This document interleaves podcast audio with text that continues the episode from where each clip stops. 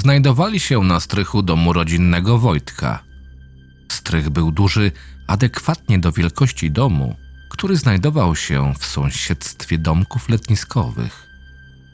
Z kolei domki letniskowe znajdowały się w bezpośrednim sąsiedztwie z jeziorem Przeczyckim w województwie śląskim. O! zawołał Kuba. Ciekawe, czy działa. Wojtek odwrócił wzrok, zaciekawiony, co jego młodszy syn znalazł. Widział, że jego syn przygląda się zawartości starej skrzyni, którą jego ojciec pamięta jeszcze z dzieciństwa. Podszedł bliżej zaciekawiony i to, co zobaczył, zmroziło mu krew w żyłach. Otworzył szeroko usta, zakrywając je zamkniętą pięścią i o mało nie wydając krzyku, zupełnie jakby chciał owy krzyk wepchnąć z powrotem do gardła. Jego syn trzymał to radio. Przecież pozbyłem się go wiele lat temu. Taka była jego pierwsza myśl. Szybko podbiegł do syna i wyrwał mu radio z rąk. Jego syn z wyrzutem na twarzy i uniesionymi brwiami spojrzał na swojego ojca badawczo, przenikając go wzrokiem. To spojrzenie młodszy syn odziedziczył ewidentnie po swojej matce. Nikt nie potrafił tak przeszywać wzrokiem jak jego żona Paulina. Towarzyszył temu głośny szum wiatru na zewnątrz. Zbiera się na deszcz, powiedział Dawid, starszy syn Wojtka. Wiatr zaczyna śpiewać, stwierdził.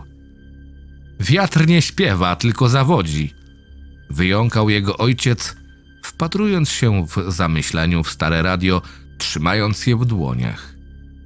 Radio miało wielkość przeciętnego pudełka na buty. Włącznik znajdujący się na lewej ścianie był uszkodzony, a antena wyrwana. Z kolei na samym środku jej powierzchni znajdowała się duża aluminiowa siateczka, pozbawiona w kilku miejscach lakieru, w miejscu którego pojawiła się rdza. Siatka ta zasłaniała sporej wielkości głośnik, który zdaniem już dorosłego Wojtka nigdy nie powinien wydać dźwięku. Wojtek w tym roku kończył 31 lat, jego krótkie włosy przypruszyła siwizna na skroniach. Dlaczego mi je wyrwałeś? spytał z wyraźnym niezadowoleniem w głosie Kuba. Może dlatego, że wszystkiego, czego dotkniesz, od razu musisz zepsuć, odpowiedział mu Dawid.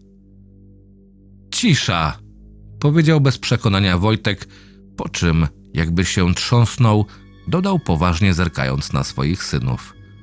Zaraz będzie obiad. Idźcie na dół do mamy i cioci pomóc w nakrywaniu stołu. Ale, zaczął Kuba, zanim jednak zdążył wyrazić swój sprzeciw, jego starszy brat chwycił go za rękę i pociągnął w stronę zejścia ze strychu.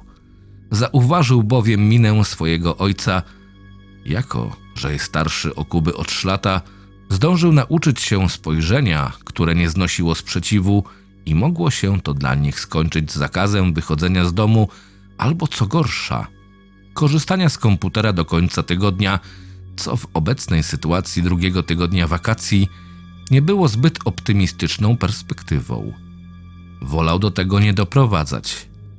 Gdy usłyszał zamykające się drzwi, które wiodą na strych, Wojtek usiadł na starym krześle, nie zważywszy na to, że jest zakurzone, i zaraz Paulina skarci go jak jego synów, że brudzi się jak małe dziecko. Cały czas spoglądał na trzymane w swoich dłoniach radio. Pod jego dłoniami pojawiły się wilgotne plamy potu. Na czole także było widać pierwsze kropelki. Dawno nie czuł strachu, który w tej sytuacji był jak najbardziej zrozumiały. Wpatrując się tempo w te przeklęte stare radio, które kiedyś jego babcia kupiła mu na dziewiąte urodziny, powiedział do radia: Nie powinno cię tu być. Po chwili wstał i udał się w stronę gołębnika, który był już nieużywany. Relikt przeszłości, z którego dawno temu korzystał jego dziadek, hodując tutaj swoje gołębie pocztowe. Gdy odbezpieczył drzwiczki haczykiem zrobionym ze starego gwoździa, uderzyło go duszne i ciepłe powietrze. Jego brat nie wietrzył tego pomieszczenia, ale z drugiej strony, po co miałby to robić? Pomyślał. Pomieszczenie było małe, jakieś 4 metry kwadratowe z dwoma klatkami po przeciwnych stronach, małe zakurzone okienko, przez które nie było nic widać, którego kiedyś nie było, ponieważ służyło do wyjścia dla gołębi na świeże powietrze. Wojtek otworzył drzwiczki od jednej z klatek, zastanawiając się przy tym, jak taki stary rupieć może jeszcze się trzymać. Drzwiczki cicho zawyły, ukazując swoje wnętrze. W środku niczego nie było poza paroma piórami. Zastanawiał się, jak po tylu latach te pióra się nie rozłożyły, ale to pewnie wynik ciepła i braku cyrkulacji powietrza, jaki panował w tym miejscu.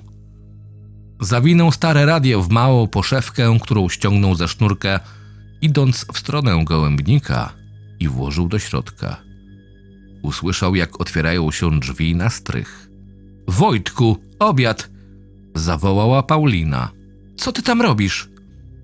Już idę, kochanie! odkrzyknął, po czym spojrzał na swoje zawiniątko.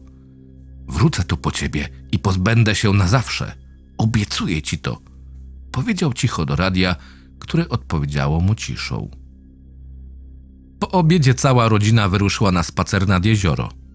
Dawid, Kuba i bratanica Wojtka, Jagoda, rywalizowali, kto puści więcej kaczek na jeziorze.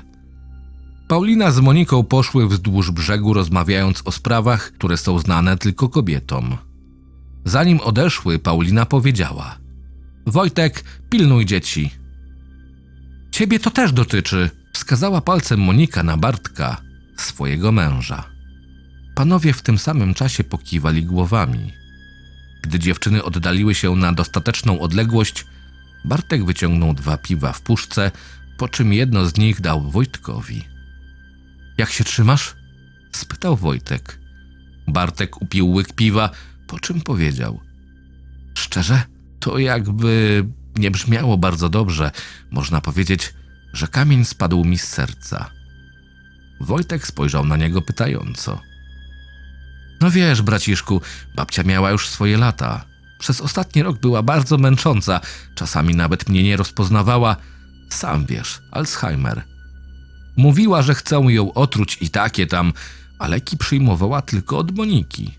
Trzeba było ją pilnować bardziej niż tę małą terrorystkę. Wskazał ręką swoją córkę, która kłóciła się właśnie ze swoim starszym kuzynem o to, które z nich zrobiło więcej kaczek. Przez większość swojego dzieciństwa byli wychowywani przez dziadków, ich rodzice zginęli w wypadku samochodowym, wracając od znajomych w sobotnią noc. Wówczas Bartek miał 5 lat, a Wojtek 3. Ciągnik siodłowy zjechał z drogi i pech chciał, że akurat miał się mijać z samochodem ich rodziców. Po samym samochodzie zostały zgliszcza, a rodzice zginęli na miejscu. Gdy policja przyjechała na miejsce wypadku, zawiadomiona przez świadka, okazało się, że kierowca tira był pod wpływem.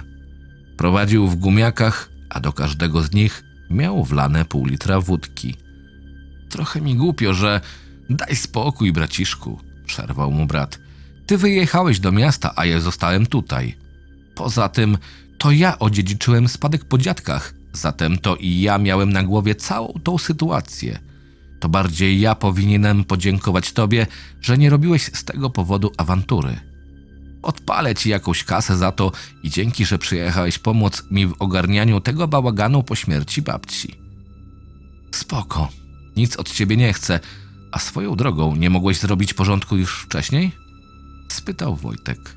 Ha, a żebyś kurwa wiedział, że chciałem.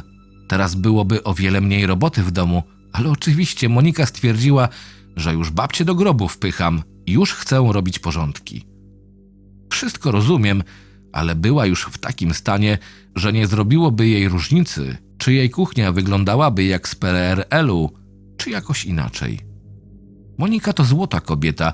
Nie wiem, który człowiek dawałby tyle miłości babci swojego partnera, tyle co ona.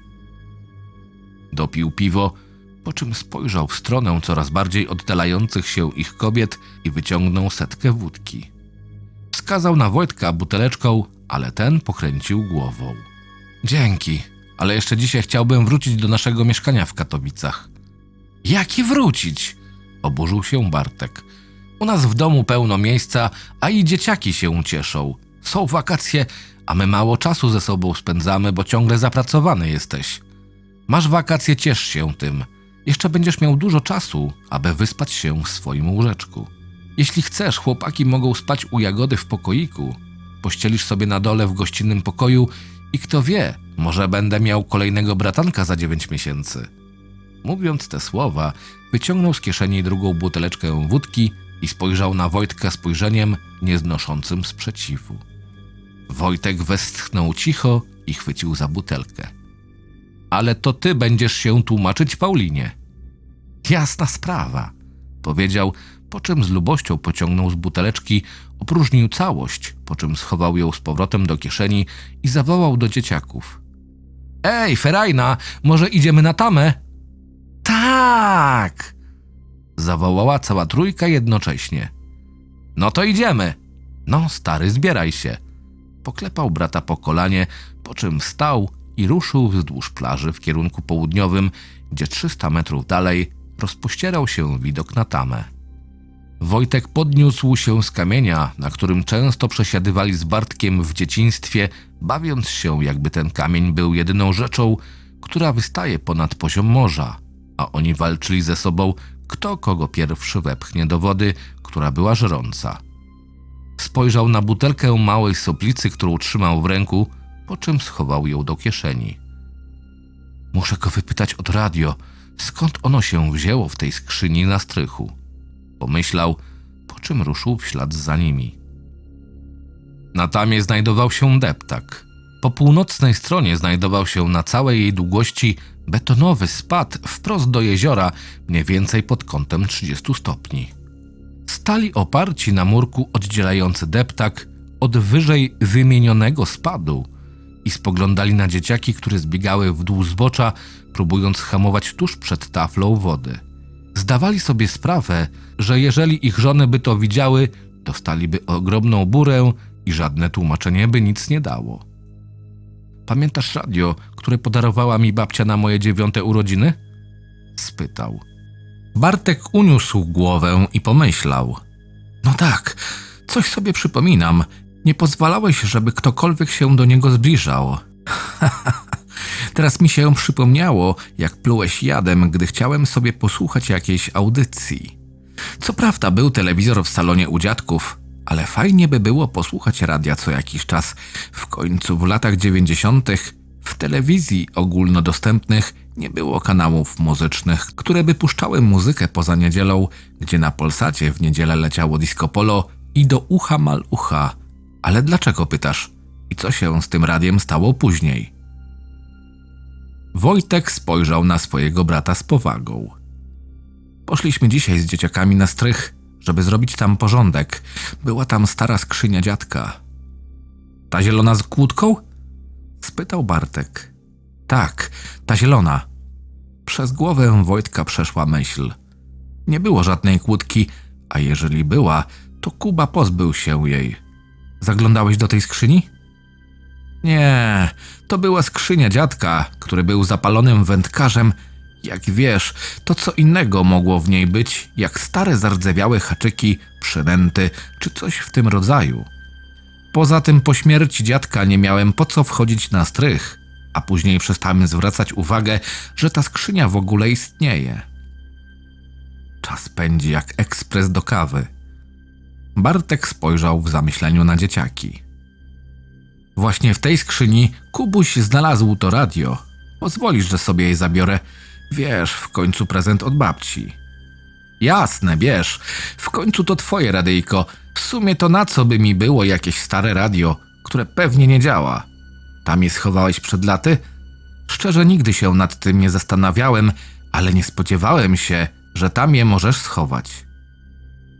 Wojtek tylko pokiwał głową. Właśnie takiej odpowiedzi oczekiwał. Znał dobrze swojego brata i w głębi duszy wiedział, że coś takiego może odpowiedzieć. Ale jedna rzecz nie dawała mu spokoju. Skoro on mówił, że nigdy tam nie zaglądał, to wniosek jest taki, że nie wiedział, że ono się tam znajduje. Tym bardziej, że sam to przed chwilą przyznał.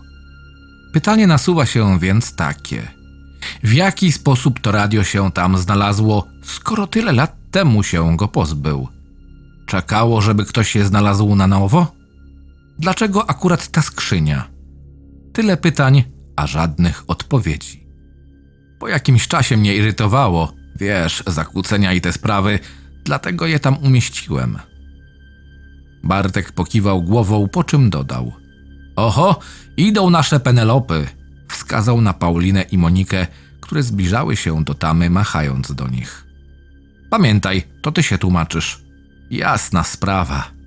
Po czym krzyknął do dzieci: Dzieciaki, zbieramy się do domu. Przy kolacji Bartek wspiął się na wyżynę swojej elokwencji i przekonał Paulinę, aby zostali na noc. Wojtkowi i tak później dostało się za ich pomysły. Siedzieli przy rodzinnym stole i rozmawiali na różne tematy. Nikt nie chciał wspominać o babci, aby nie zagłuszyć tej miłej chwili.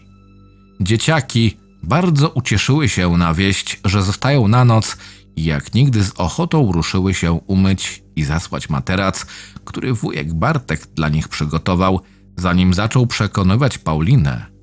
Był to jeden z argumentów, by zostali. Monika bardzo się ucieszyła na tę myśl i w pewnym momencie wspierała swego męża w przekonaniach, aby zostali. Wobec takiej sytuacji Paulina była zmuszona skapitulować, jeszcze bardziej lubiła spać w swoim łóżku niż jej męża. Dzieciaki będą zadowolone, mówił Bartek. Jak znam życie, zanim pójdą spać, będą opowiadać sobie straszne historie. W tym momencie plecy Wojtka przeszedł dreszcz. Przypomniał sobie radio, które tam, piętro wyżej na strychu leżało sobie w gołębniku. Muszę je pilnować, aby nic się nie wydarzyło, pomyślał. Poza tym jutro możecie razem coś ugotować na obiad. Wpatrywał się w żonę i bratową, które siedziały obok siebie naprzeciwko ich mężów. A może wy coś ugotujecie dla odmiany? Zagaiła Paulina. Owszem, możemy, odparł Bartek, ale znając nasze zdolności kulinarne, poklepał brata po ramieniu, tylko byśmy się potruli i całą niedzielę spędzili w toalecie na zmianę. Dzieciaki poszły do pokoju Jagody, a dziewczyny zebrały naczynia ze stołu i poszły je zmywać do kuchni, tłukąc przy tym parę talerzy. A chwilę potem obie śmiały się z tego, a później pożegnały się i poszły się położyć do własnych łóżek. Monika do sypialni małżeńskiej, a Paulina do pokoju gościnnego na parterze. Panowie z kolei pili wódkę. Po jakimś czasie Bartek poklepał po ramieniu brata i pokazał głową na balkon. Wyciągnął paczkę mocnych Malboro i wyciągnął stronę Wojtka. Palisz? spytał zaskoczony Wojtek, widząc paczkę fajek. Ano, czasami się zdarza, zresztą wiesz jak to jest. Wojtek pokiwał głową w geście zrozumienia i poczęstował się. Rozumiał, że sytuacja przez ostatni rok musiała być dla jego brata ciężka. Zapalili, a gdy skończyli, wrócili do salonu, wypili jeszcze po jednym kieliszku i Wojtek oznajmił, że idzie spać. Wyszedł na klatkę schodową z zamiarem pójścia spać i kierując się ku schodom. Nagle, gdy mijał drzwi na strych, coś go tknęło. Musi sprawdzić, czy radio jest na swoim miejscu. Otworzył drzwi i udał się na górę. Po chwili znajdował się naprzeciwko drzwi do starego gołębnika dziadka. Wszedł do środka, mimo że była noc, w pomieszczeniu nadal panował zaduch. Może nie taki jak za dnia, ale wciąż jednak dokuczliwy. Wyciągnął telefon i włączył w nim latarkę, po czym skierował się w kierunku klatki i otworzył ją. Zawiniątko było na swoim miejscu. Odwinął je. W momencie, kiedy to zrobił, zdał sobie sprawę, że serce zaczęło mu mocniej walić, a alkohol zupełnie wyparował z jego krwiobiegu. Odwinął starą poszewkę na poduszkę. Radio leżało niczym nieskrępowane na swoim miejscu. Odniósł wrażenie, o ile można to tak nazwać, że owe radio cieszy się na jego widok. Już nigdy nie zrobisz nikomu krzywdy, powiedział do przedmiotu. Zakrył je z powrotem i ruszył do łóżka. Już nigdy. powiedział pod nosem. Wówczas nie wiedział, w jakim jest błędzie. Zszedł na parter i skręcił w lewo. Na wprost znajdowały się drzwi frontowe, a po jego lewej stronie drzwi, za którymi znajdowało się mieszkanie jego niedawno zmarłej babci. Długi korytarz. Po prawej stronie niewielka szafka na buty wraz z wieszakami na ubrania. Zaraz za nią jego pokój z dzieciństwa, który paręnaście lat później służył jako sypialnia staruszki. Po przeciwnej stronie pokoju niewielka łazienka z toaletą, wanną i pralką. Na wprost od wejścia znajdowało się wejście do również niewielkiej kuchni. Natomiast przed wejściem do kuchni, po jej prawej stronie, znajdował się największy pokój, nie licząc tego znajdującego się powyżej na pierwszym piętrze, bowiem parter, jak i pierwsze piętro, miało takie same ułożenie mieszkań. Zamknął za sobą drzwi od klatki schodowej i obrał sobie za cel to ostatnie pomieszczenie. Salon z meblościanką znajdujący się na jej wschodniej ścianie, niewielki telewizor, stół z czterema krzesłami oraz rozkładany tapczan, na którym spała właśnie jego żona Paulina. Rozejrzał się po salonie, miał wrażenie, jakby cofnął się w czasie do czasów swojego dzieciństwa, ponieważ wszystko z wyjątkiem telewizora stało tu odkąd pamiętał. Spojrzał na żonę, która leżała w ubraniu na pościeli. Pierwsza myśl, jaka przyszła mu do głowy, to jakim cudem pościeliła łóżko, a nie rozebrała się. Pewnie dlatego, że wypiły z Moniką dwa wina i nie starczyło na to sił. Uśmiechnął się pod nosem w grymasie zakłopotania. Jego babcia, która całe życie go wychowywała, właśnie zmarła, a oni organizują sobie biesiadę. Odgonił zakłopotanie od siebie, w końcu miała już swoje lata. Ściągnął koszulkę oraz spodnie i położył się obok Pauliny. Zbzykanka nici, sam jestem wykończony, to był ciężki... Nie zdążył dokończyć zdania w swojej głowie, a już spał. Śniło mu się dzieciństwo i nie był to wbrew pozorom przyjemny sen. Babcia Ela na jego dziewiąte urodziny upiekła jego ulubiony tort czekoladowy. Zaraz po obiedzie pokroiła go i cała czteroosobowa rodzina, babcia Ela, dziadek Antoni, jego starszy brat Bartek oraz on, usiedli do stołów w salonie i zajadali tort. Pies, którego mieli od paru lat, siedział z wywalonym jęzorem i liczył, że też coś dostanie. Przykro mi, Bobik, ale psy nie mogą jeść czekolady, mogłaby ci zaszkodzić, stwierdziło ciepło Ela. No dobra, Wojtuś, czas na prezent. Dziadek Antoni odsunął krzesło i ruszył do komody, aby wyjąć prezent dla swojego wnuka. Wojtek siedział uważnie śledząc swojego dziadka, który właśnie wyciągał kartonowe pudełko z górnej szuflady komody. Mam nadzieję, że babcia dobrze wybrała dla ciebie prezent, powiedział dziadek, wręczając mu pudełko z widniejącym na nim zdjęciem radia. Dziękuję, naprawdę dziękuję. Zawsze chciałem mieć radio, żeby posłuchać sobie audycji przed snem.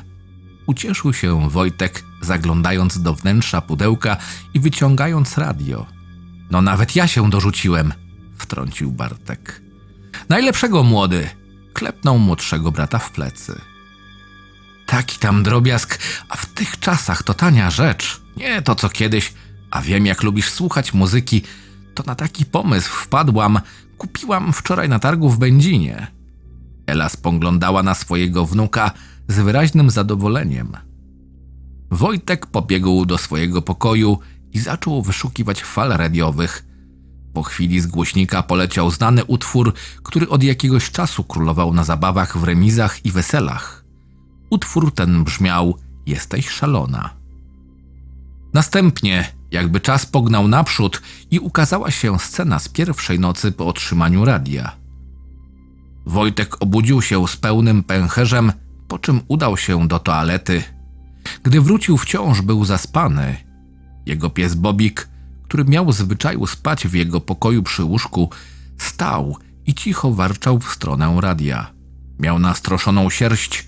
Było to widoczne mimo nocy, ponieważ przy ulicy stała latarnia, która drobnym promieniem swojego światła padała na część ściany w pokoju. Cicho, Bobik, powiedział Wojtek zaspanym głosem i położył się do łóżka, nie zwracając uwagi na swojego popila. Niedobry piesek, prawda Wojtuś? W momencie zmęczenie senne uleciało. Jego serce szarpnęło się gwałtownie, a z jego gardła uleciał cichy pisk przypominający mysz. Nie wstając z łóżka przechylił głowę w stronę radia znajdującego się na biurku. Niedobry piesek, prawda Wojtuś? Głos wydobywający się z radia był złowrogi i metaliczny. Wpatrywał się w radio z przerażeniem, nie potrafił ruszyć nawet palcem. Jego usta zaczęły drżeć. Musimy pozbyć się pieska. Niedobry piesek, niedobry Bobik. Piesku niedobry, piesku zły, niestraszne dla nas twoje kły. Gdy nadejdzie czas i ochota, wnet będziesz leżał w dole obok kota. Bobik cały czas warczał na radio, stojące niewzruszone na biurku Wojtka. Gdy nadejdzie nas ochota. Wtedy Wojtek znalazł w sobie na tyle odwagi, aby podbiec do radia i wyłączył je z gniazdka. Metaliczny głos umilkł. Dysząc ciężko opadł na łóżko i zemdlał. Następnego ranka, gdy się obudził, Bobika nie było w pokoju. Podniósł się na rękach i zerknął na radio. To tylko zły sen. Pomyślał, choć nie był co do tego przekonany. Sen był bardzo realistyczny. Leniwie wygramolił się z łóżka i ruszył do kuchni, wiedziony zapachem świeżo zrobionego kakao.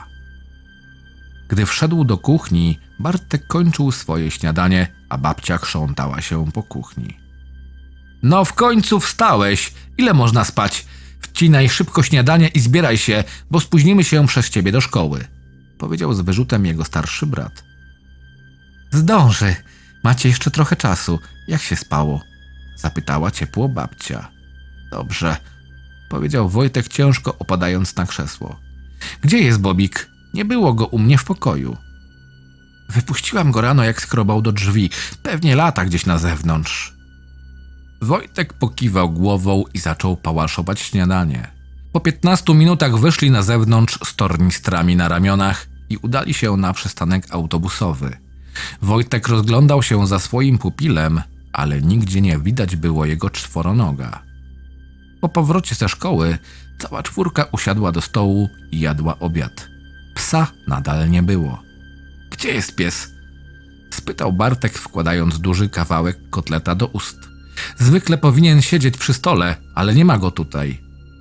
Wojtek zauważył, że dziadkowie wymienili szybkie spojrzenie, po czym dziadek odsunął talerz od siebie i powiedział: Ech, chłopcy, słuchajcie, Bobika nie ma.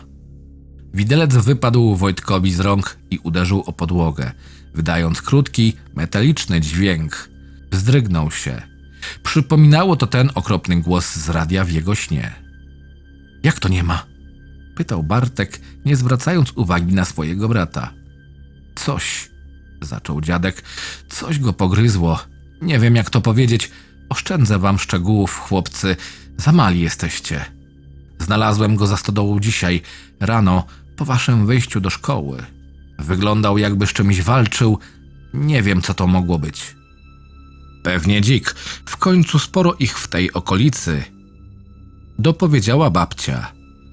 E, tak, kontynuował dziadek.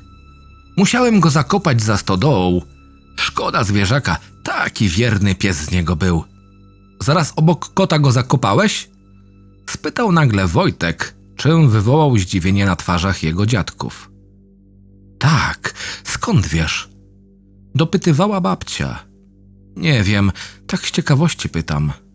Powiedział Wojtek bez przekonania, mimo że był kompletnie przerażony. Jak? Pomyślał. Jak to możliwe? Przecież to tylko sen, a może nie? Nagle cały pokój ogarnęła ciemność. Wszyscy zniknęli, wszystko zniknęło, został tylko Wojtek siedzący na krześle. Zdezorientowany i jednocześnie przerażony do szpiku kości. Na stole przed nim ukazało się radio. Włącz nas do kontaktu, Wojtuś. Włącz, abyśmy mogli się rozkoszować twoim cierpieniem. Wtedy wokół jego łydek pojawiły się kable.